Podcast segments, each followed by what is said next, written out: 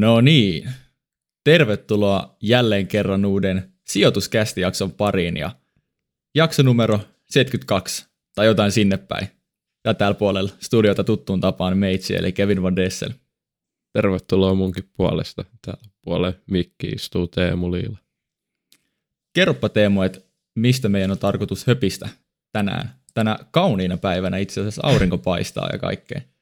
Mun, mun silmät ne sokaistuu, tai oikeastaan on niin kirkas päivä. Tänään me ajateltiin puhua vähän sijoittajapsykologiasta.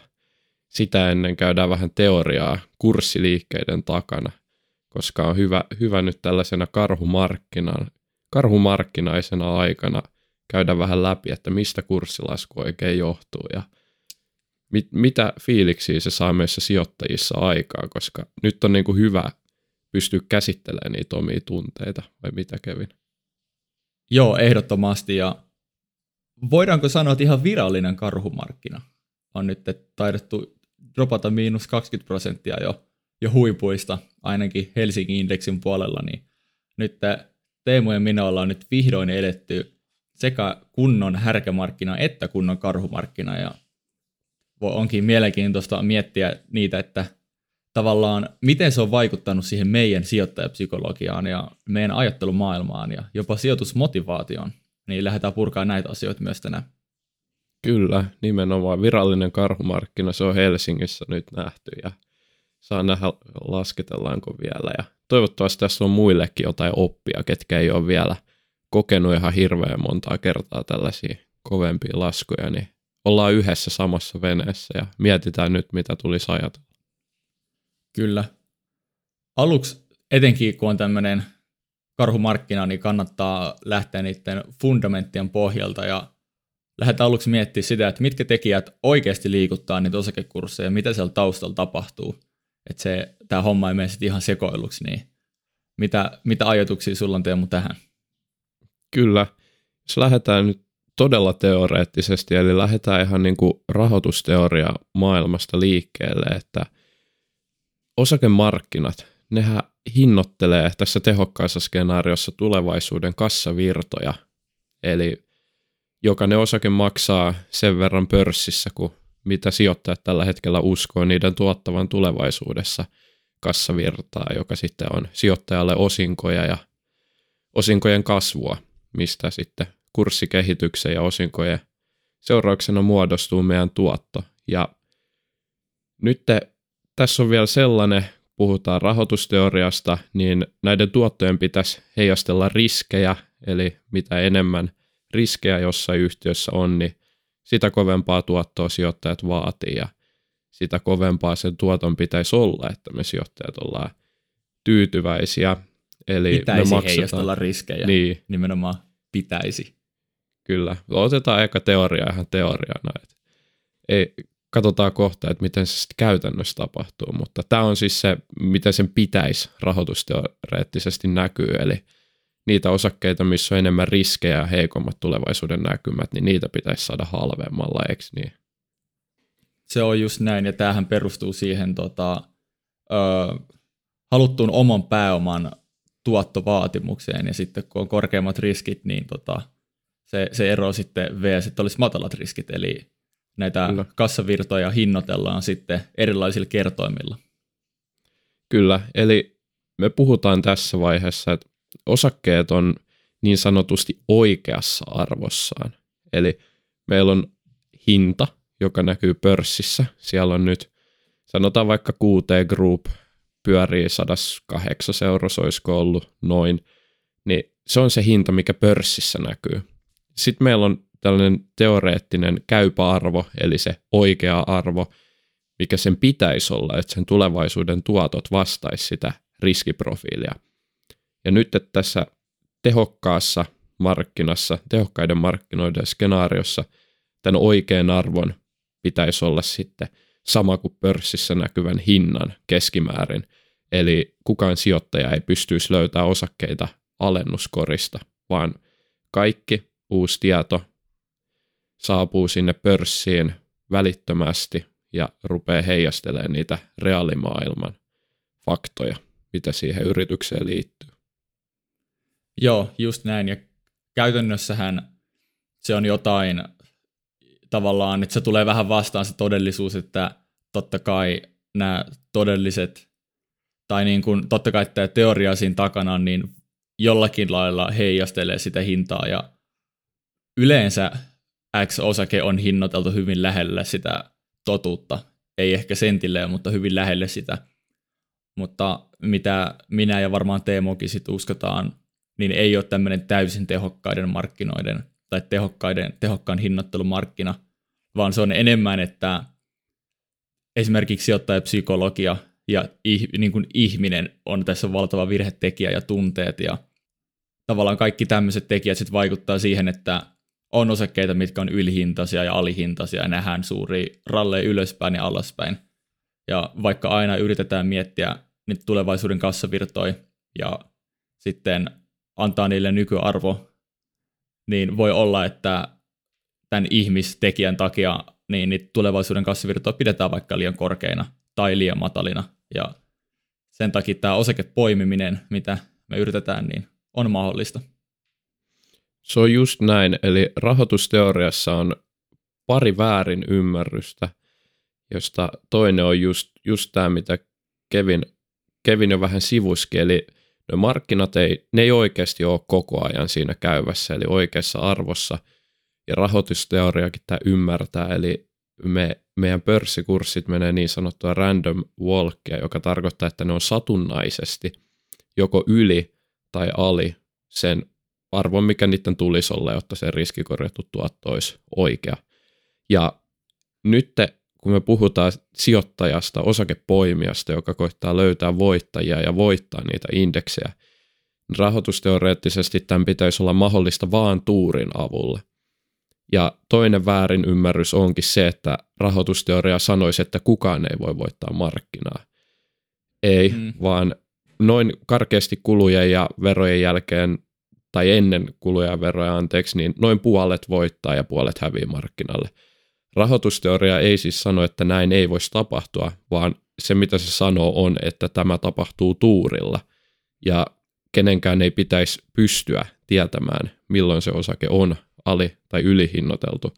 Ja nyt, niin kuin Kevin totesi, siellä on kaiken maailman tilanteita, mitkä sitten aiheuttaa meille niitä ostomahdollisuuksia, niin nyt jos me halutaan olla osakepoimijoita, niin meidän tulisi sitten uskoa vakaasti siihen, että me oikeasti huomataan ne tilanteet, kun osakkeet on aliarvostettu ja, tämä rahoitusteorian random walk ei olisikaan täysin satunnaista, vaan sieltä pystyisi niin kuin hyvä poimia huomaamaan sen, että millä hetkellä se on aliarvostettu ja millä hetkellä yliarvostettu.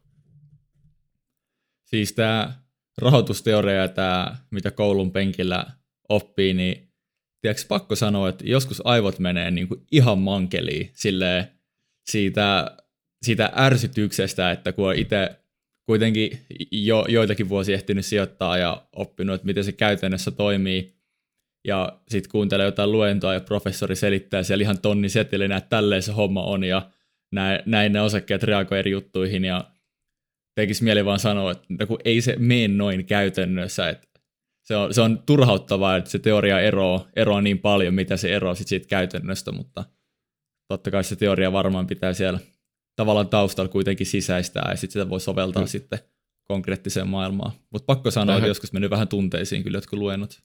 Juu, tähän, tähän kuuluu se sama klassinen esimerkki, että tämäkään rahastonhoitaja ei pystynyt voittamaan indeksiä. Sitten siellä on poimittu joku random rahasto kolmen prosentin kuluilla ja jätetään mainitsematta, että niin, että se, senhän oli pakko poimia kaikki osakkeet tuosta OMX H25-indeksistä ja mm. silloin kun kaikki piensijoittajat karkas tuosta rahastosta paniikissa karhumarkkinassa, niin sen oli pakko myydä näitä, jotta silloin varaa maksaa ne rahastoosuudet pois, niin tällaisia jätetään aina mainitsematta ja sitten sitten, sitten se kuva onkin just vähän sellainen, että kukaan ei voita sitä markkinaa ja ammattilaisetkaan ei osaa mitään, mutta – oon samaa mieltä Kevin sunkaan, että kyllä, kyllä niin kuin, tämä teoria on vähän tylsä ainakin meidän kannalta, ketkä luullaan voivamme voittaa sitten markkinat pitkälläkin juoksulla. Niin ja kuitenkin yliopiston professorit, kun on fiksuja kavereita, luulee, että ne handlää nämä hommat, niin mä mietin, että uskookohan ne tosissaan siihen teoriaan, mikä ne opettaa, että se on niinku totta, vai miettiikö ne, että ne on pakko nyt lukea koulun kirjasta, kun näin on jotkut tota, rahastokaverit tai jotkut rahoituskaverit jossakin todennut teoriakirjassa, että niinku, kiinnostaisi joskus jutella silleen, että on, onko tämä niille se totuus tavallaan, koska itselle se ei ainakaan ole. niin, no sulla on vahvat mielipiteet. Kerro nyt, että on, onko se markkina, kuinka tehokas se sun mielestä on? Onko se paikoitellen, onko se kaikkialla?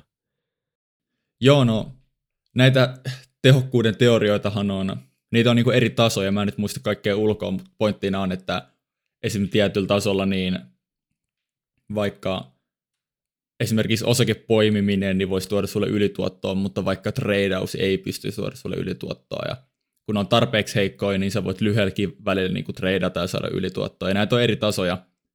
Ja kun katsoo, että mitä oikeasti taitavat ihmiset käytännössä onnistuu tekemään markkinoilla, ja ketkä tavallaan oikeasti on onnistunut saamaan ylituottoa markkinoilta ja millä eri strategioilla ja kuinka pitkillä aikaväleillä, niin markkinahan on yllättävänkin epätehokas. Että jos mietitään sitä, että mitä joku yksittäinen henkilö voi saada siellä aikaan. Totta kai suuressa kuvassa markkinat aika hyvin heijastelee makrotalouden tapahtumia ja ennustaa itse asiassa aika hyvin kaikkea maailman tapahtumia, mutta ei mun mielestä markkinat on niin tehokkaat, että jos olet fiksu kaveri, niin siellä on lukuisia tapoja tehdä ylituottoa. Joo, mä oon itse sitä mieltä, että aina perehtymällä asioihin pystyy tekemään paremmin asioita kuin naapuri siinä vieressä. Et toi, toi jo vähän niin kuin häiritsee itteeni, että miten muka jos siellä markkinoilla on kaksi kaveria, toinen seuraa jatkuvasti pörssi, on intohimoinen, kehittyy siinä, niin minkä takia se tuotto olisi sitten niin kuin teoriankaan tasolla täysin sama kuin sillä kaverilla, mm. joka sijoittaa niin kuin ihan mihin sattuu. Että kun siellä nimenomaan se, se ero ehkä tulee siitä, että siellä on mukana sellaisia ihmisiä, ketkä ei perehdy asioihin ja sitten siellä on niitä, ketkä perehtyy tosi paljon, niin se kuulostaa järjettömältä, että olisi täysin tehokkaat markkinat. Ja tosta ehkä päästäänkin siihen, että ne seuratuimmat osakkeet, missä on ne kaikki ammattilaiset ja isot rahastot ja mi, mitä nyt onkaan, ne on maailman seuratuimpia, 30 analyytikkoa, niin mä uskon, että siellä ollaan aika tehokkaasti hinnoiteltu ja Kyllä. Ää, ainakin pitäisi olla, mutta sitten jos mietitään Helsingin ää, nurkkamarkkinassa jotain pienimpiä osakkeita, niin minkä ihmeen takia ne olisi niin tehokkaasti hinnoiteltu, kun ketään ei kiinnosta. Eihän niiltä löytynyt ennen Inderesiä minkäännäköisiä analyytikoita. Mä voin väittää, että niin kuin, jos me ei oltaisi täällä podissa hirveästi puhuttu Rush Factorista, niin varmaan meidänkään kuuntelijoista niin kuin hirveän moni ei tietäisi, mikä on Rush Factory tai niin, mitä kyllä. kaikkea siellä onkaan ihan pientä puljua, että niissä ei niin kuin, sanotaanko, että jos sulla on miljoona omistus, niin sä et edes käytännössä pysty sijoittaa tällaisiin osakkeisiin, koska siinä ei ole mitään mm. järkeä. Ja lostolaidoilla on niin vähän ostettavaa, että minkä takia täällä hinnoittelu olisi tehokasta, niin se ehkä on mun mielestä se isoin tekijä, että missä sijoittaa, minkälaisiin yhtiöihin, niin se tehokkuuden Joo, taso pointti. riippuu tosi paljon siitäkin. Kyllä, ihan, ihan samaa mieltä, että Sauli Vileen joskus sanonut, että tota, no ei nyt ole suora sitaatti, mutta pointti kuitenkin sama, että on on eri, eri tasoisia kilpailuja niin kuin markkinoinnin sisällä, että mitä järkeä osallistuu niihin olympialaisiin, kun voi osallistua vaikka paikallisiin piirimestaruuskisoihin, sieltä on paljon helpompi voittaa, voittaa se kulta, niin sillä idealla, että se on todennäköisemmin Rush Factorissa fiksumpi kuin se, kenen kanssa teet kauppaa, kuin vaikka koneissa tai Nokiassa, koska siellä on niin paljon enemmän ammattisijoittajia, on enemmän resursseja ja aikaa. Kyllä. Mitäs sitten, kun nyt on tämä kuivakin teoria käyty läpi, niin meillä oli vielä jotain pointteja tuohon psykologiaan liittyen. Joo, nyt kun härkämarkkina tuntuu olevan jo kaukana takana ja voidaan fiilistellä niitä vanhoja hyviä aikoja, kun oli pelkkää vihreitä aina ö, omassa salkussa, niin mä ajattelin, että voitaisiin vähän jakaa tämmöisiä omia kokemuksia, käydä sitä kautta sijoittajapsykologiaa läpi, että tiedätkö, mikä, mikä oli se viba silloin, kun oli härkämarkkina ja kun asiat meni hyvin ja nyt kun on tullut tota, paska osunut tuulettimeen niin sanotusti, niin mikä on viba tällä hetkellä, niin muistaakseni Teemu, silloin kun joka päivä vaan nousi monta prosenttia kurssit ja oli, kun oli kivaa, niin mitkä oli niin päällimmäiset fiilikset ja muistaakseni yhtään niin kuin sitä, sitä buukieltä silloin härkän markkinan aikaa?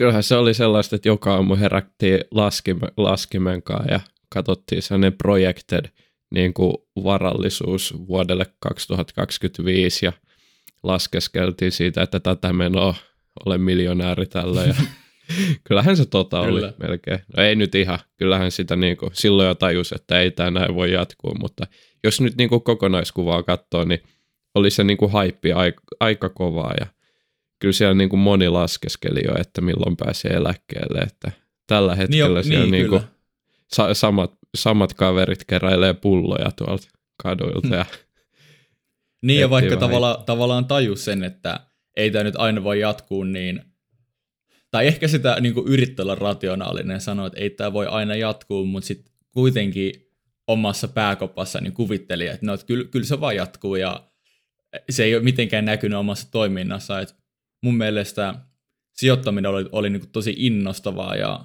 markkinoit tuli just seurattua ihan päivittäin. Että kyllä nykyäänkin tulee viikoittain seurattua, mutta se oli eka, eka asia, kun tota pörssi avautui aam, aamulla tai aamupäivästä, niin saman tien kävi katsomassa, että miten, miten sieltä on niin kuin lähtenyt omistukset kehittymään ja ylöspäin hän yleensä lähti. Ja tämmöinen yksityiskohta, minkä ehkä Teemu voi jakaa mun kanssa, niin maanantai oli makein päivä viikossa. Minkä, minkä takia Teemu maanantai oli makein päivä viikossa? No itse asiassa mulla on se vieläkin varmaan, tai mä en tiedä onko se maanantai just nimenomaan, mutta arkipäivät, eli kun pörssi, pörssi on auki maanantaista Kyllä. perjantaihin, se on aina hienoa aikaa. On itse asiassa edelleenkin, voidaan vielä puhua tänään siitä, että miksi se on nyt, mitä mä ootan tällä hetkellä pörssikursseilta, mutta se oli hienoa aikaa ja on edelleen, eli herätään aina katsoa, mihin ne pörssikurssit menee, ja valtaosa päivistä oli vihreitä silloin, että jos mm. tuli mm. pieni laskupäivä, mä muistan, että joku kahden prosentin lasku oli, niin sitten spekuloitiin sillä kuplalla ja aika paljon, että se oli niin Joo, harvinainen kyllä. näky kyllä. Kyllä, ja hauska juttu lauantai oli mulle ainakin viikon tylsin päivä, saattaa olla Teemmullakin, koska heräs aamulla ja oli se aamurutiini, että tota, avaa, avaa tota Nordnetin ja juo kupin kahvia ja tekee vähän hommia ja sitten pörssit avautuu ja lauantaina vaan tiiäks, puuttu se, se yksi komponentti sit aamurutiinista, niin jo, jotenkin se oli vaan niin, niin innostavaa aikaa, kun joka päivä, kun pörssit oli auki, niin se varallisuus vaan kasvoi. Ja jotenkin siihen vaan tottuu tosi paljon, että, että näin tämä vaan menee. E-, enää, enää se tietenkään ei ole sillä lailla. Kyllä, mä muistan jotenkin, että meillä on siis täällä jossain vaiheessa meidän pitää tulla tuohon ankkurointiin, mennäänkö jo nyt siihen? Että, Joo, mennään vaan. Siis mä muistan, että kun pörssikurssit tuli ylös siis todella hyvien tuloksien myötä, se oli niin kuin vaikutti sinänsä aina tosi terveeltä, että siellähän niin kuin edelleenkin tulokset yrityksillä on todella hyviä, mikä on niin kuin koko ajan ollut tosi, tosi kiva juttu ja kiva nähdä edelleen, mutta tuntuu, että arvostukset ei ollut missään vaiheessa niin kuin edes kovin pahoja, tai kyllähän me täällä itse asiassa ennustettiinkin kurssidippiä ja osuttiin aika lähelle, että kyllä sellainen on tulossa, mutta niihin joka tapauksessa... Niin päivän tarkkuudella taisi olla. Oliko se päivän tarkkuudella? Yhden päivän sä vedit vinoa. Ai vitsi. Et, et, et kyllä niin kuin arvostuksista toki varoteltiin, mutta se, se joka tapauksessa pikkusen ankkuroituu ja tulee sellainen, niin kuin, että PE20 alkaa olla se, niin kuin mihin sitten verrataan noita kaikki yhtiöitä ja nyt se on sitten niin, taas kyllä. PE15. Et siinä niin kuin, vaikka olisi minkälainen kokenut sijoittaja, niin on ko- koetuksilla noin omat aivot ja päänuppi. Et se aika hankala siinä tilanteessa miettiä, että pitäisi löytää markkinoilta jotain yhtiöitä, jotka treidaa PE11 ja kasvaa mm. pari prossaa vuodessa, kun kaiken maailman arvo osakkeetkin oli silloin jotain PE15 luokkaa. Joo, kyllä toi, toi ankkurointi oli, se on jotenkin tosi semmoinen salakavala juttu, mikä vaan hiipii, kun pitkällä aikavälillä sulle tai semmoisella niin kuukausien ja vuosien aikavälillä sulle normalisoituu ne korkeammat tasot. Esimerkiksi mä muistan 65 euron harvia oli, oli ihan ok juttu ja se oli jopa halpa juttu. 64 on Kevin all time high harvia. Ei no, nyt, mä, ei... nyt, mä nyt pyöristin viiden tarkkuudella. Hieno. Mutta mä, mä muistan, kun Haarumilla, joka on siis Inderesin tämmöinen sijoitusfoorumi ja siellä nimenomaan harvia liittyvä kanava, niin spekuloitiin, että minkä takia tämä 65 tai no 64 euroa, niin on itse asiassa halpa. Ja mä siellä lueskelin, että kyllä, että jos nyt ekstrapoloidaan tätä 80 prosentin kasvua, niin me otetaan vielä vähän turvamarginaalia siihen, jolla on konservatiivisia, niin on tämä aika halpa keissi. Et, no nykyään se treidaa jossain 36 eurosta jotain, muistaakseni, no raffisti. Niin se on kyllä jännä oikeasti, että se ankkurointi oli todella, todella voimakasta niin kuin sekä omissa omistuksissa että sit se yleinen taso, niin kuin Teemu sanoi, 20 PE oli, jos joku treidas vaikka 20 PEllä, niin sun sijoituskeissi ainakin omassa päässä oli, että okei, no tässä tulee tämän verran tuloskasvua, tämän verran osinkoa ja vielä mukava optio arvostuskertoimien noususta. Mutta eihän sen pitäisi kuulua tuommoisen sijoituskeissiin hirveän usein, että se oli kyllä, se oli, se oli jännä, kun se oli niin semmoinen niin kuin pikkuhiljaa hiipivä asia, mihin vaan tottu, vaikka yritti aina muistuttaa itseään siitä. Mutta sitten se on eri asia sanoa se äänen ja sitten se, että se näkyisi niin kuin omissa teoissaan, koska totta kai olisi pitänyt vaikka vähentää harvia 64 euroa, mutta paha se on nyt jälkikäteen sanoa. Niin, niin toi on, en mä tiedä viittikö mä edes sanoa tolle, että olisi pitänyt, koska se on niin selkeää spekulointia, että kyllähän siinä oli se, sekin, että ne sijoittajien tuottovaatimukset nousi ihan älyttömästi. Ja mm. ei se välttämättä niin kuin, että harviakin on kuitenkin todistanut ihan jäätävän kovia lukemia, että ei se, ei se 64 euroakaan, ei sitä voi tietää, oliko se sitten kuitenkin oikea arvostus, että meitä ainakin on edelleen tosi tyytyväisenä harvian kyydissä ja se on mulla isoimpana omistuksena, että mä en sinänsä koe, että mä olisin jättimäistä virhettä tehnyt missään vaiheessa, koska yhtiöllä menee hyvin, yhtiö pyyhkii eteenpäin, mutta se oli hyvä muistutus siitä, että ne arvostuskertoimet on tosi tärkeitä ja niitä kannattaa mm, seurata. Kyllä. Ainakin miettiä sitä niin kuin riskitason kannalta, että se jos jotain niin kuin jälkijunasta voi sanoa, niin ei se, että olisi pitänyt myydä harviaa, mutta se, että olisi pitänyt ehkä ajatella, että mitä jos se ei olisikaan 30 prosentin painolla mun salkussa. Et on, on nämä niin kuin vaikeita. Ei, ei, ei siinä hetkessä tunnu ihan aina samalta ja helppo niin. sitä jossitella, mutta kaikki niin kuin nyt tällä hetkellä vaikuttaa tosi hyvältä niin kuin monenkin yhtiön kohdalla. Että Muuttunut sentimentti on tota, eroava tekijä, totta kai yhtiöllä menee vielä hyvin ja yksi juttu, mikä tuli tuosta sun 30 prosentin painotuksesta mieleen, sehän on todella suuri painotus, niin on se, että tuohon aikaan, kun oli monta vuotta vallan, niin kuin vallassa semmoinen, että päivittää vaan noustaan ja kaikki keissit on hyviä keissejä, niin riskien hinnoittelu ja riskitekijöiden jotenkin huomioon ottaminen niin jäi melkein kokonaan. Eli kyllähän me tiedostettiin, että näissä on nämä riskit ja bla bla bla, mutta jotenkin usko niihin, että ne realisoituisi, niin oli aika lailla nolla, tai itsellä ainakin. Kyllä. Se korkomarkkina ja kaikki, kaikkia ihan oikeastaan perusteli sitä koroilla. Mm. Ja itse asiassa mä en tiedä, mehän oltiin tosi sitä vasta, että tämä jakso on sinänsä ehkä harhaanjohtava, koska me, me nyt tuntuu, että mekin oltiin ihan hypessä, mutta mehän oikeasti itse asiassa koko syksy varoteltiinkin siitä. Jos joku oikeasti epäilee, niin kannattaa käydä kuuntelemaan. Me monta kertaa sanottiin, että ei kannata perustella matalilla koroilla tilannetta, että ne jossain vaiheessa nousee kuitenkin.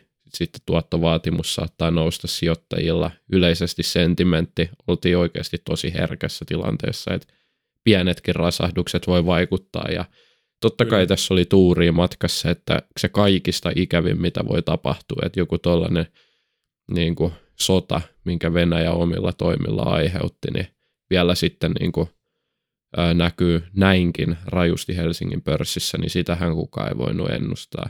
Mutta... Joo, ehdottomasti, mutta tässä on mun mielestä vähän niin kuin se pihvi, mitä sä sanoit, että me nimenomaan puhuttiin siitä, että nykyiset perustelut korkealle kurssitasoille on aika heikkoja, ja me itse uskottiin, että tästä tullaan mieluummin alaspäin kuin ylöspäin. Se oli se niin kuin looginen seuraava askel. Mutta silti meillä oli hyvin korkealla osakepainolla, hyvin matalalla käteispainolla, ja otettiin paljon riskiä, ja tavallaan se on hirveän semmoinen niin kuin, vähän niin kuin vaivihkaa tuleva juttu, että teemoja, minä molemmat puhutaan, että kannattaa varoa, että markkinat on ylikuumentuneet, ollaan liian kallis tilanteessa. Mutta koska me, mekin nautittiin niistä niin kuin 50 prosentin 100 prosentin vuosittaisista tuotoista, niin se on aika paha olla, olla niin kuin, tai jättää itsensä pois niiltä tuotoilta. Että vaikka Kyllä. me puhuttiin, että tiedostakaa nämä riskit, niin me kuitenkin oltiin korkealla osikepainolla, koska me saatiin niin hyvää tuottoa sieltä. Ja missä on se oikea kohta tiputtautua pois ja todeta, että ottaa 60 prosenttia on tarpeeksi, että nyt niin kuin upside ja downside suhde on semmoinen, että mun kannattaa mieluummin vaikka myydä mun omistuksia pois. Ja niin se on hirveän vaikea juttu, koska me ja monet muutkin, niin totta kai tiedosti, että nyt ollaan aika niin kuin huterassa tilanteessa. Niin, mutta mikä se oikea käteispaino on, koska mä, mä en muista tarkalleen, mitä se oli just siellä huipulla, mutta silloin kun pyörittiin indeksitasolla vielä kuitenkin joskus niin tuossa ennen joulua, kun oltiin, oltiin vielä indeksitasolla aika niin kuin vahvassakin markkinassa, niin taisi jo siitä eteenpäin olla aika lähellä 20 prosenttia käteispaino, mikä sitten toisaalta mm. monelle kuulostaa konservatiiviselle sijoittajalle aika suureltakin käteispainolta tämän ikäisenä. Mutta nyt niin, sitten, kyllä. kun nämä kurssit tuli alas, niin onko tämä nyt sitten tuplajossittelu, että miksei se ollut vielä isompi se käteispaino, että mikä olisi ollut oikea, koska sitten taas jos mä mietin, että jos olisi ollut enemmän käteistä pelissä, niin ja kurssit olisi jatkanut vielä kaksi vuotta samaa rallia, niin mä, mä olisin varmaan lopettanut sijoittamisen siinä vaiheessa.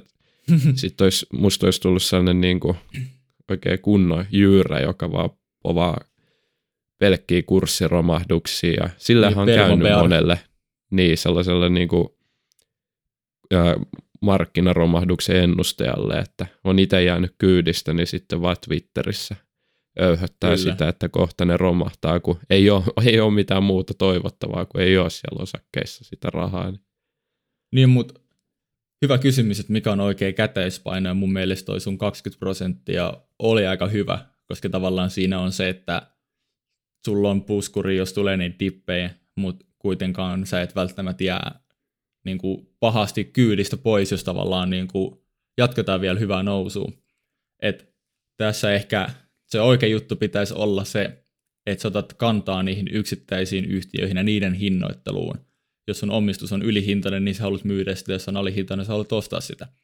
Ja sitten pitää pää kylmänä ja eikä lähteä hinnoittelemaan sitä tai arvioimaan sitä hintaa niin kuin näiden ylikuumentuneiden oletuksien perusteella, vaan ihan niin kuin semmoisen konservatiivisen pitkän ajan keskivälin neutraalin skenaarion perusteella.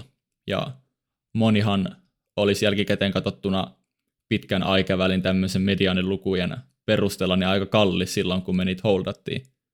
Ja niitä oli kiva holdata, koska ne vaan nousi, nousi, nousi. Mutta että tässä ehkä se niin kuin mikrotason osakeanalyysi olisi ollut se oikea tapa, eikä välttämättä semmoinen niin kokonaisvaltainen salkun painotuksen miettiminen. Kyllä. Hei, 2021 oli sellainen vuosi, että varmaan ennätysmäärä uusia sijoittajia, varsinkin nuoria Kyllä. sijoittajia tuli markkinoille ja innostui ihan tot, totisesti sijoittamisesta, huomasi minkälaisia tuottoja markkinoilta on saatavilla, niin Oletko havainnut tai missä sä uskot, että nämä samaiset sijoittajat on tällä hetkellä? Hyvä kysymys. Tota, no, me, meillä ei ole niin paljon, tai mulle ainakaan ole niin paljon ihmisiä, ketkä ei tiennyt niin kuin mitään taloudesta ja sitten hyppäs mukaan. Et mä en ehkä tiedä mistään tyyppiset, että, että tavallaan mulla on paikka paljon koulukavereita, mitkä on ihan vaan niiden alan takia kiinnostuneet taloudesta ja niin kuin vaikka kokeilee sijoittamista tai on ollut kauemmin mukana. Ja ne on edelleenkin ehkä vähän kakit housussa, mutta kuitenkin mukana, mukana kun nyt ollaan tultu alaspäin, mutta en tiedä niitä, ketkä on lähtenyt ekaa kertaa kokeilemaan tässä korkeammassa nousurallissa, että miskä hän on tällä hetkellä. voi, voi olla, että aika monella niin kuin sijoittajaura lähestyy tällä hetkellä loppua sitten, kun en, on, onko sulla teema tai henkilökohtaisia kokemuksia? No on si- siinä mielessä, että joo, mulla on vähän sama, että moni kaveri on kyllä sijoittanut pidempään ja tietää varmaan senkin takia, että mä yleensä puhun näistä asioista vähän liikaakin, mutta on kuitenkin perillä.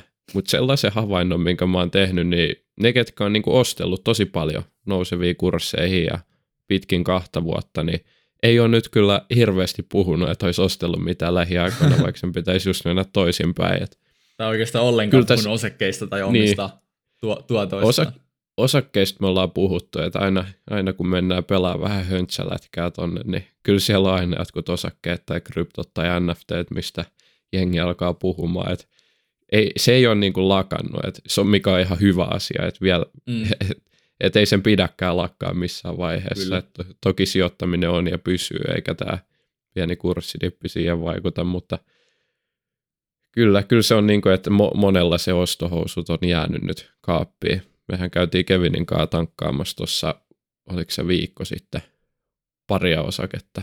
Mutta Joo, kyllä. Kyllä se on niin kuin selkeästi tuntunut, että monella jää vähän unholla nyt ja ehkä antaa niin kuin asian olla ja katsoa sitten, kun on taas vähän rauhallisemmat ajat. Sehän on se niin kuin ihan klassinen tapa ajatella tätä. Niin, kyllä, vaikka näin aikana ehkä saattaisi olla parempi olla aggressiivinen, mutta se itseluottamus kärsii kyllä aika paljon, kun jotenkin reflektoi sitä omaa sijoittajaosaamista ja itsestään kuvittelevaa taitotasoa siihen, että minkälaista tuottoa on saanut semmoisen lyhyemmällä aikavälillä. Ja kun nehän korreloi hyvin vähän keskenään, niin se on, se on sille aika vaarallinen tapa, koska sä voit olla hemmetin hyvä sijoittaja, viimeiset kuusi kuukautta sä oot ottanut turskaa niin paljon, että oma äitiskään ei enää tunnista sua. Ja nyt sä et uskalla tehdä enää niin kuin fiksui pelimuoveja, jotka perustuu sun hyvään analyysiin, koska tavallaan sun itseluottamus on kolhintunut. Ja mm. mun mielestä on tärkeää yrittää niin kuin tunnistaa omat vahvuudet sijoittajana, ja jos tietää, että tekee hyvää funda-analyysiä ja tällä hetkellä näkee oikeasti hyviä paikkoja, niin on hyvä uskaltaa toimia ja sijoittaa niihin yhtiöihin. Ja my- myös sitten toisinpäin, että kun oli pitkään härkämarkkina, niin jos tiesi, että tekee hyvää analyysiä ja havaitsi, että nämä omat yhtiöt on oikeasti nyt ihan liian kalliita, niin uskaltaa tavallaan mennä, mennä niin kuin vastavirtaan markkinoiden kanssa, koska tavallaan jos et, et mene vastavirtaan markkinoiden kanssa, niin silloinhan saat aika lailla markkinatuottoa. Mm. Eli, eli pakko uskaltaa mennä vastavirtaan, jos haluaa tehdä jonkinlaista ylituottoa, niin kuin aina silloin tällöin. Kyllä moni tietää, että Warren Buffett ei ole mikään turha kaveri. Ja niinhän sekin aina puhuu, että silloin kun muut pelkää, niin sitten täytyy itse olla ahne ja toisinpäin. Eli kyllä, kyllä tässä niin kuin, nyt kun kaikki näyttää todella pahalta, niitä hinnoitellaan tuonne osakkeisiin. Aina siis täytyy sanoa sellainen disclaimer, että muistakaa, että aina voi mennä pahempaa suuntaan. Että totta kai kurssit voi tulla alas tai ne voi nyt kääntyä saman tien ylös. Sitä ei vaan oikeasti tiedä, mutta – paras hetki sijoittaa on silloin, kun tilanteet näyttää tosi pahalta. Se mm. vaan on totta. Ja ehkä tästä me voitaisiin mennäkin seuraavaan aiheeseen tai pieneen, pieneen kohtaan, joka on, että sijoittajan tulisi itse asiassa toivoa pitkällä juoksulla kurssilaskuja. Ja tämä monelta unohtuu tuolla, kun seuraa Instagrameja ja muita, että juhlitaan enemmän niitä kurssinousuja kuin laskuja. Niin mitä mieltä sä oot Kevin tästä, että Juhlit sä enemmän kurssinousua vai laskua? No, totta kai se luonno, luonnollinen reaktio on positiivinen nousuihin ja negatiivinen laskuihin, mutta kun pitää pään kylmänä ja ymmärtää, että siellä taustalla sen, että okei, no kurssilasku antaa mulle aitoja hyviä paikkoja sijoittaa laadukkaisiin yhtiöihin halvemmalla, ja se auttaa mua tekee enemmän varallisuutta ja enemmän tuottoa sille mun sijoitetulle pääomalle pitkällä juoksulla, niin totta kai ne on, ne on hyviä tilanteita ja moni innoissa niin löytyy hyviä pikkejä. Et, et se on ehkä päällimmäisenä se, se reaktio. Mutta mun mielestä riippuu ihmisestä, että jos sä oot 78-vuotias ja se on 100 prosenttia osakepainolla kaikki eläkesäästöt, niin ei sun ehkä kannatakaan juhlin nyt kurssidippejä, että ne on, sori vaan, mutta aika paska homma sulle. Ja taas toisinpäin, niin jos sä oot, niin kuin Teemu ja minä, nuori, nuori kundeja, ketkä aikaa tehdä niin pitkäjänteistä oman varallisuuden kerryttämistä, niin silloin etenkin jos on sitä käteispuskuria, niin nämä kurssidipit on oikeasti hyviä juttuja. Ja aina se, mitä sun tunteet ja sun tavallaan se intuit, intuitio sanoo siitä, että voi hemmetti kurssi dippaa, niin se ei ole aina kuitenkaan ole se totuus. Ja usein tunteita voi käyttää jopa semmoisena niin kuin, vähän niin kuin vastakkaisena indikaattorina, että menee vähän niitä vastaan, niin sitten tekee usein aika hyviä juttuja. Kyllä, toi aika on nimenomaan tärkeä, että se on eniten siitä kiinni, että haluatko myydä osakkeet pian. Ja mm. jos, jos niin kuin sä haluat myydä oikeasti ne sun omistamat osakkeet, mikä tällä niin kuin vanhemmalla henkilöllä mahdollisesti on, että se ehkä myy niitä ja alkaa elää sitten näillä tuotoilla, niin sitten tietysti täytyy toivoa kurssien nousevan, mutta Kyllä. meillä kaikilla muilla, ketkä toivotaan sitä, että omistetaan pitkää hyvää yhtiötä ja sen liiketoiminta kehittyy ja se maksaa meille tulevaisuudessa hyvää osinkoa, niin ei ole oikeastaan niin kuin mitään väliä, että ne kurssit laskee sieltä, koska ainoa mitä se tarjoaa on, että halutessaan saa ostettua lisää halvemmalla, mutta jos ei ole aikeissa myydä, niin eihän se, sille oikeastaan mitään väliä paljon, niin kuin kaksi antteria myy toisille sitä osaketta siellä, että se muistutuksena vaan, että ei kannata murehtia, että jos ne yritykset niillä pyyhkii edelleen hyvin ja mm. myy kiukaita tai myy muovirasioita, jotain saksia, niin mikä siinä? Sitten sit siellä menee ihan hyvin. Olkaa ihan rauhassa ja tankatkaa, jos siltä tuntuu. Kyllä ne yhtiöt kuitenkin tekee sen suurimman vaivaa, ja te vaan omistatte niitä. Tota, okei, nyt käytiin läpi fiilikset härkämarkkinoista, mutta homma nyt on se, että me ei enää ollenkaan härkämarkkinoilla, vaan mulla on karhumarkkinoilla. Teemu on mun ensimmäinen karhumarkkina meidän sijoitusuralla, varmaan monelle muullekin kuuntelijalle. Kyllä mä väitän, että se koronadippikin oli jo, mutta ehkä tämä on vähän pidempi aikaisempi. Jos... Se oli vähän semmoinen niin terve V tavallaan, että se ei välttämättä ollut indikaattori semmoisesta niin pitkäaikaisesta niin kuin ongelmista makrotasolla. Totta kai nyt korona oli ongelma makrotasolla, mutta moniin yhtiöihin se ei vaikuttanut mitenkään muuten kuin jopa positiivisesti. Mutta nyt on tämmöinen karhumarkkina, joka on ehkä vähän erilainen. Mutta hei, hei, ei me tietä nytkään, niin kuin, että on tosi paikallinen kriisi, paljon ikä, niin kuin todella ikävä, ikävä tapahtuma, toi Venäjän hyökkäys, mutta eihän me nytkään periaatteessa tiedetä, että mitä tulee käymään. Niin, no, no se, niin. On kyllä ihan, se on kyllä ihan totta, mutta tota, tässä on muitakin tekijöitä totta kai takana kuin tämä Venäjän hyökkäyssota, eli esimerkiksi vaikka kiristynyt raha- tai finanssipolitiikka ja noussut korkotaso, niin on semmoisia, mitkä luo niinku riskejä talouskasvulle ja myös sitten niin näille osakkeiden arvostuksille. Ja mun mielestä tässä on niin kuin tosi monta eri tekijää, mitkä yhtä aikaa vaikuttaa, ja sen takia tämä on vähän erityyppinen tilanne kuin mitä oli, oli silloin koronadipin aikaan. Mutta oliko niin, että silloin koronadipin aikaa ei olisi pitänyt ollenkaan olla sitten huolissaan korkojen noususta tai muusta? Toki sieltä tuli se elvytys, mutta eihän me tätä silloin välttämättä tiedetty. Niin, no, se on kyllä ihan totta, että kai tässä aika vaan, aika vaan näyttää.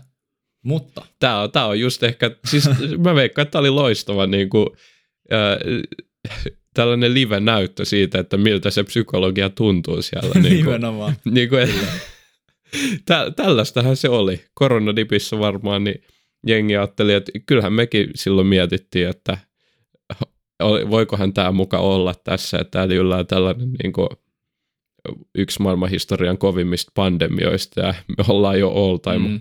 high-tasoilla kuukausi sen jälkeen ja on niin kuin tosi vaaralliset ajat käsillä. Et silloinhan meillä oli myös tällaisia fiiliksiä ihan sen niin, jälkeen, niin, kun, et, et, siis, siis tässä tämän nyt huomaa, että Kevinkin on täysin altis tälle psykologialle, vaikka mitään niin kuin, niin kuin täysin vedenpitävää perustetta siellä ei olisikaan.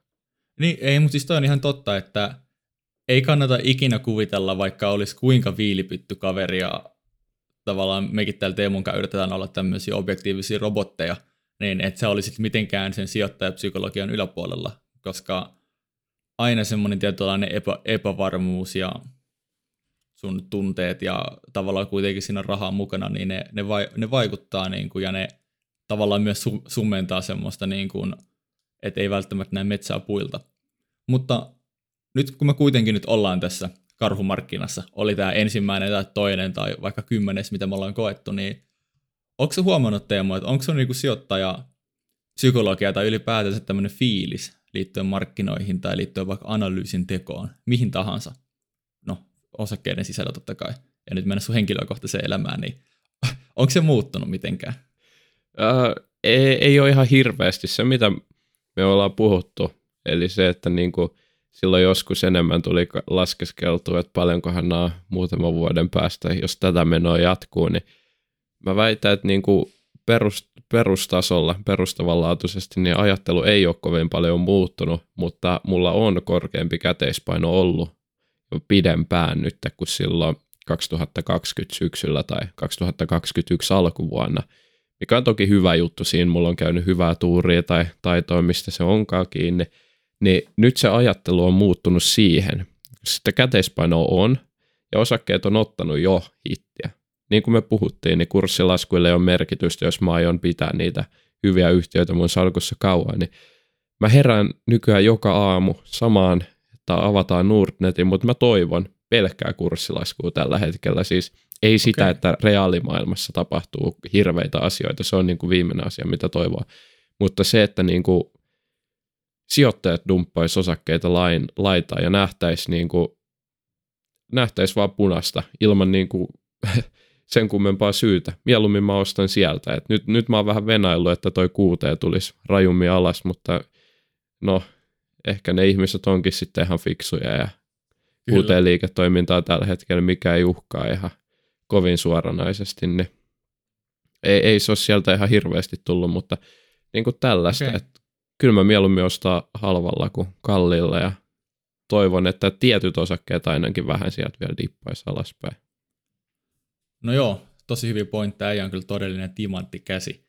Tota, itse huomannut, ite huomannut ehkä sille pientä eroa liittyen semmoiseen niin kuin sijoitusmotivaatioon, että totta kai nyt on nättiä, kun on niitä hyviä sijoitus, sijoitus tota, spotteita, semmoisia pikkejä voi löytyä paremmin, mutta jotenkin semmoinen, että ei välttämättä joka aamu herää ja heti kun markkinat avautuu, niin me tsekkaa, että mitä siellä tapahtuu.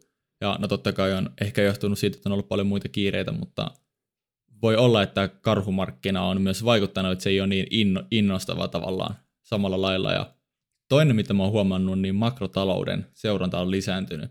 Eli ei ole vaan sille, että nämä mun kaikki kahdeksan osaketta menee vain ylöspäin, vaan tuijottaa niitä, vaan miettii enemmän niin kuin makrotalouden tasolla ja no, se on ihan luonnollista, kun on nyt paljon niin kuin makrotason suuria tapahtumia ollut, mutta mä veikkaan, että sillä on myös tekemistä tämän karhumarkkinan kanssa. Meillä oli kävi vielä pari pointtia täällä liittyen sijoittajapsykologiaa. Ja ensimmäinen näistä kahdesta on, että naiset on keskimäärin parempia sijoittajia kuin miehet. Tiesitkö tällaista? No, Mä oon pahoillani, mulle on, mulle on nyt niinku itse asiassa mitään tiettyä lähdettä tähän. Tämä on, tämä on niin monen suusta kuuluu juttu ja niin monesta lähteestä aikoinaan, että mä otin tämän tähän, tähän nyt lonkalta. Okay. Mä, ole, mä, mä uskon hyvin vahvasti, että tämä on totta. Me voidaan pohtia, että miksi tällainen olisi sit mahdollista, jos, jos näin on, mutta en, mulle Joo, en, pitää laittaa kuvaukseen, jos mä löydän tuosta lähteen jonkun. Mutta. En epäile yhtään, mutta onko sinulla jotain perusteluita tai pohdintoja, että mistä tämä voisi johtua? Joo, siis miehethän tuppaa ole tosi itsevarmoja. Ja se on kyllä totta. Se ehkä näkyy, se näkyy myös sijoituskentällä, eli miehet tekee aika paljon osakekauppaa ja on sitten enemmän taipuvaisia tähän osaketreidailuun ja vähemmän sitten jää sinne indeksisijoittamisen tasolle. Ja tämä on sitten vaikuttanut siihen historiallisesti, että naiset on ollut parempia keskimäärin sijoittaa miehet, eli sillä niin kuin tasaisella tekemisellä, kuukausisäästämisellä on sitten ollut paremmat lopputulokset kuin tällä yli itsevarmalla osake, osakevälittäjiä rikastuttavalla tekemisellä, eli jatkuvalla ostamisella ja myymisellä. Pitäisiköhän meidänkin nyt hyppää sit oppiin nyt näistä tilastoista ja ei miettiä yli itsevarmasti, että mulla on poikkeuksia tähän tähän tilastoon, vaan niin kuin ihan vaan nyt lopettaa tämä osakepoiminta. Pelkkiä indeksejä, ei mitään muuta. Ei tarvitse katsoa seuraavaan kymmenen vuoteen edes meidän niin Nordnet-tiliä. Unohdetaan salasanat kaikki. Voisiko tämä olla voittava strategia? Voishan se olla, että totta kai me, me uskotaan, että mekin voidaan ihan yhtä hyvin olla siellä häviäjän puolella, mutta se miksi me itse poimitaan osakkeita on se, että se on meille rakas harrastus nimenomaan. Ja me totta. tykätään siitä, että se on se niin kuin, minkä takia me sitä tehdään. Mutta hei, mä, mä kaivoin tässä samalla nyt kuitenkin CNBCiltä tällaiset tilastot, ettei me ihan, ihan mitä vaan heittelee tänne jaksoon, niin Joo. naiset saa 0,4 prosenttiyksikköä kovempaa tuottoa kuin miehet keskimäärin. Se on aika Ää... paljon niin kuin pitkällä juoksulla korkoa korolle. Kyllä. Tämä, tämä tilasto, kyseinen tilasto on otettu ää, aikaharukalta tammikuu 2011 joulukuuhun 2020 ja 5,2 miljoonaa asiakasta taisi olla mukana tässä. Okay. Mutta mä laitan tämän kuvauksen ja kaikki saa käydä lukemassa tämän uutisen ihan vapaasti. Tosiaan niin kuin mielenkiintoinen ää, tilasto ja tässä on niin kuin isosti nimenomaan tämä psykologia taustalla, joka mun mielestä kuuluu aika hyvin tähän jaksoon, että oikeasti niin kuin se, mitä meidän pääkopassa on ja miten me niin kuin kurssilaskuihin, kurssinousuihin reagoidaan, niin se vaikuttaa ihan hirveästi ja miehillä se nyt valitettavasti vaikuttaa negatiiviseen suuntaan, mutta hyvä mm. naiset ja jatkakaa samaa tahtia. Joo, se on varmaan aika tärkeää, että pystyisi niinku reflektoimaan tavallaan sitä omaa toimintaa, mitä omassa pääkopassa liikkuu ja sijoituspiireissä ei paljon mistään niinku metakognitiivisista taidosta ole puhuttu, mutta voi olla, että olisi, olisi aika keskittyä niihin myös vähän enemmän, enemmän että selkeästi nyt naiset dominoi, dominoi meitä miehiä tässä hommassa, niin pitää alkaa vähän tsemppaamaan. Kyllä. Sitten viimeinen pointti vielä jaksoon, eli aina ei tiedä, mistä kurssilaskut johtuu, ja vaikka mekin täällä väitetään, että joskus nämä kurssit laski, koska tuottovaatimukset nousi tai korot nousi. No se on käytännössä sama asia, kun korot nousee, niin tuottovaatimus nousee, hmm. koska riskitön tuotto, mitä sijoittaja pystyy saamaan, niin on sitten kovempi Eli vaaditaan sitten tältä osakkeelta, joka kantaa kovempaa riskiä, niin kovempaa tuottoa. Mutta siihen itse aiheeseen, niin mä oon huomannut, että kauppalehti on aika kova ainakin tekee tällaisia johtopäätöksiä. Esimerkiksi öö, nyt tästä Venäjän, Ukrainan tilanteesta, niin silloin ennen kuin tämä pahin hyökkäys lähtikään käyntiin, niin musta tuntuu, että kauppalehti oli ehkä pari viikkoa putkeen aina, aina niin kuin kun kurssit päätyi johonkin ja osakemarkkinat meni kiinni iltaisin, niin tuli se sama uutinen, että Venäjän ja Ukrainan välinen tilanne järisyttää pörssejä ja tänään Helsingin pörssi laski miinus kahteen prosenttiin. Niin Aika binäärinen mit, ajattelutapa. Niin, mit, mitä mieltä sä Kevin tästä, että onko se niin, että kauppalehden toimittajat pystyy aina sanoa tasa no tarkkaan, ei se kyllä ole miksi, niin. minkä takia kurssi laski tänään, Toimiiko se näin? Näkeekö se on niin, että kauppalehden, kauppalehden toimittajat tietää, että minkä tyyppisillä otsikoilla ne saa enemmän klikkejä. Musta tuntuu, että enemmän kyse on siitä kuin mistään muusta. Ja tämä on kyllä ihan totta, että aina ei tiedetä, mistä kurssila, kurssilasku johtuu. Ja toi on myös hyvin ajankohtainen, tosi relevantti pointti, koska esimerkiksi tällä hetkellä johtuuko vaikka globaalilla tasolla, koska nythän me ollaan nähty globaalilla tasolla kurssilaskua, johtuuko se Venäjän hyökkäyssodasta, johtuuko se korkojen noususta, kiristyneestä rahapolitiikasta, siitä, että on ollut vähemmetin kallista, inflaatiosta, jostain ihan random tekijästä, mikä ei tule mieleen, joku Jenkkien demokratian vaikka joku niin kuin epävarmuus tai joku tämmöinen, mitä ei tuoisi mieleen.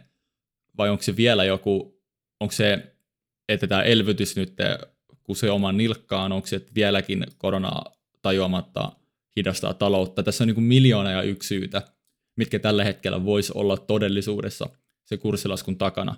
Totta kai tämä ö, Venäjä-Ukraina sota nyt on niin kuin otsikko, otsikkotasolla niin kuin se ykkönen, mutta ei se välttämättä ole, kun ei, talous aika tunteetonta, ei, taloutta ei kiinnosta sodat tai mitkään muut asiat. Loppujen lopuksi talous tavallaan vastaa niihin asioihin, mitkä konkreettisesti vaikuttaa niin kuin just siihen talousjuttuun. Et ei esimerkiksi jossain Jenkeissä välttämättä tämä tilanne vaikuta talouteen niin paljon, mutta sielläkin dipataan tällä hetkellä. Niin se pääsy ei välttämättä ole Venäjä ja Ukraina sota, vaan se voi olla vaikka Fedin rahapolitiikka. Niin toi on hyvä pointti, ja kun kauppalehti sanoo jotakin, niin se, vaikka ihan hyvä lehti onkin, niin usein sanoo sen klikkeen takia, eikä sen takia, että se nyt on se absoluuttinen totuus. Joo, aika jälkijättöisiä nämä päätelmät yleensä on, että toi niin kuin, että eka, eka katsotaan mihin kurssit menee, perustellaan se jolleen. Se, se, mikä oli ehkä vielä jotenkin itselleni selkeämpi juttu oli silloin ennen, ennen kuin tätä tapahtumaa edes tuli ja kurssit oli siinä härkämarkkinassa, niin mm. vielä ehkä vuosi sen jälkeen, kun koronavirus oli uusi juttu, niin kuin vuod- eli vuoden päässä siitä, kun korona oli tullut meille Suomeenkin, niin tuntui, että nämä kauppalehdet perusteli kurssilaskua ja kurssinousua aina niin kuin sillä, että koronatartuntojen määrää tai jotain, kun se ei todellisuudessa, niin, se ei markkinoita kiinnostanut sillä. Sitten kun tuli tämä, mikä tämä nyt on tämä uusi virus, tähän on herra unohtunut, Omikron niin kokonaan tästä kaiken muun huolien keskellä, niin silloin kun Omikron tuli, mä voisin väittää, että markkinat ei oikeasti ne ei hinnoitellut enää sitä sisään. Ollaan huomattu, että se talous pyörii siellä taustalla. Tosi moni yritys hyötyy, hyöty siitä. Trendit vaan muuttuu, mutta kuluttaminen jatkuu. Ja mm. silti nämä samaiset lehdet, niin päivästä toiseen tuli sitä, että omikronin takia kurssit dippas, vaikka en, en mäkään ole varma, mutta mä oon, mä oon oikeasti uskon hyvin vahvasti, että siellä oli taustalla enemmän korkotekijöitä – ja muita poliittisia Kyllä. huolia kuin sitten yksittäin vaan omikron. Et tämä, että kurssilaskuja ja nousujen sitä taustalla olevaa tekijää on tosi vaikea niin kuin yksittäisen ihmisen sieltä jäljittää. Ei oikeastaan kukaan tiedä, että siellä on niin monta niin kuin erilaista tekijää taustalla, että siellä voi vaikuttaa moni asia samaan aikaan, toiset enemmän ja toiset vähemmän. Ehdottomasti, ja tähän loistavaan pointtiin voida lopettaa tällä kertaa tämä sijoituskästi jakso. Ja kiitos kaikille kuuntelijoille. Kiitos kaikille kuuntelijoille munkin puolesta ja kuullaan taas ensi jakson merkeissä. Se on just näin. Se on moro. Kiitos ja morjes.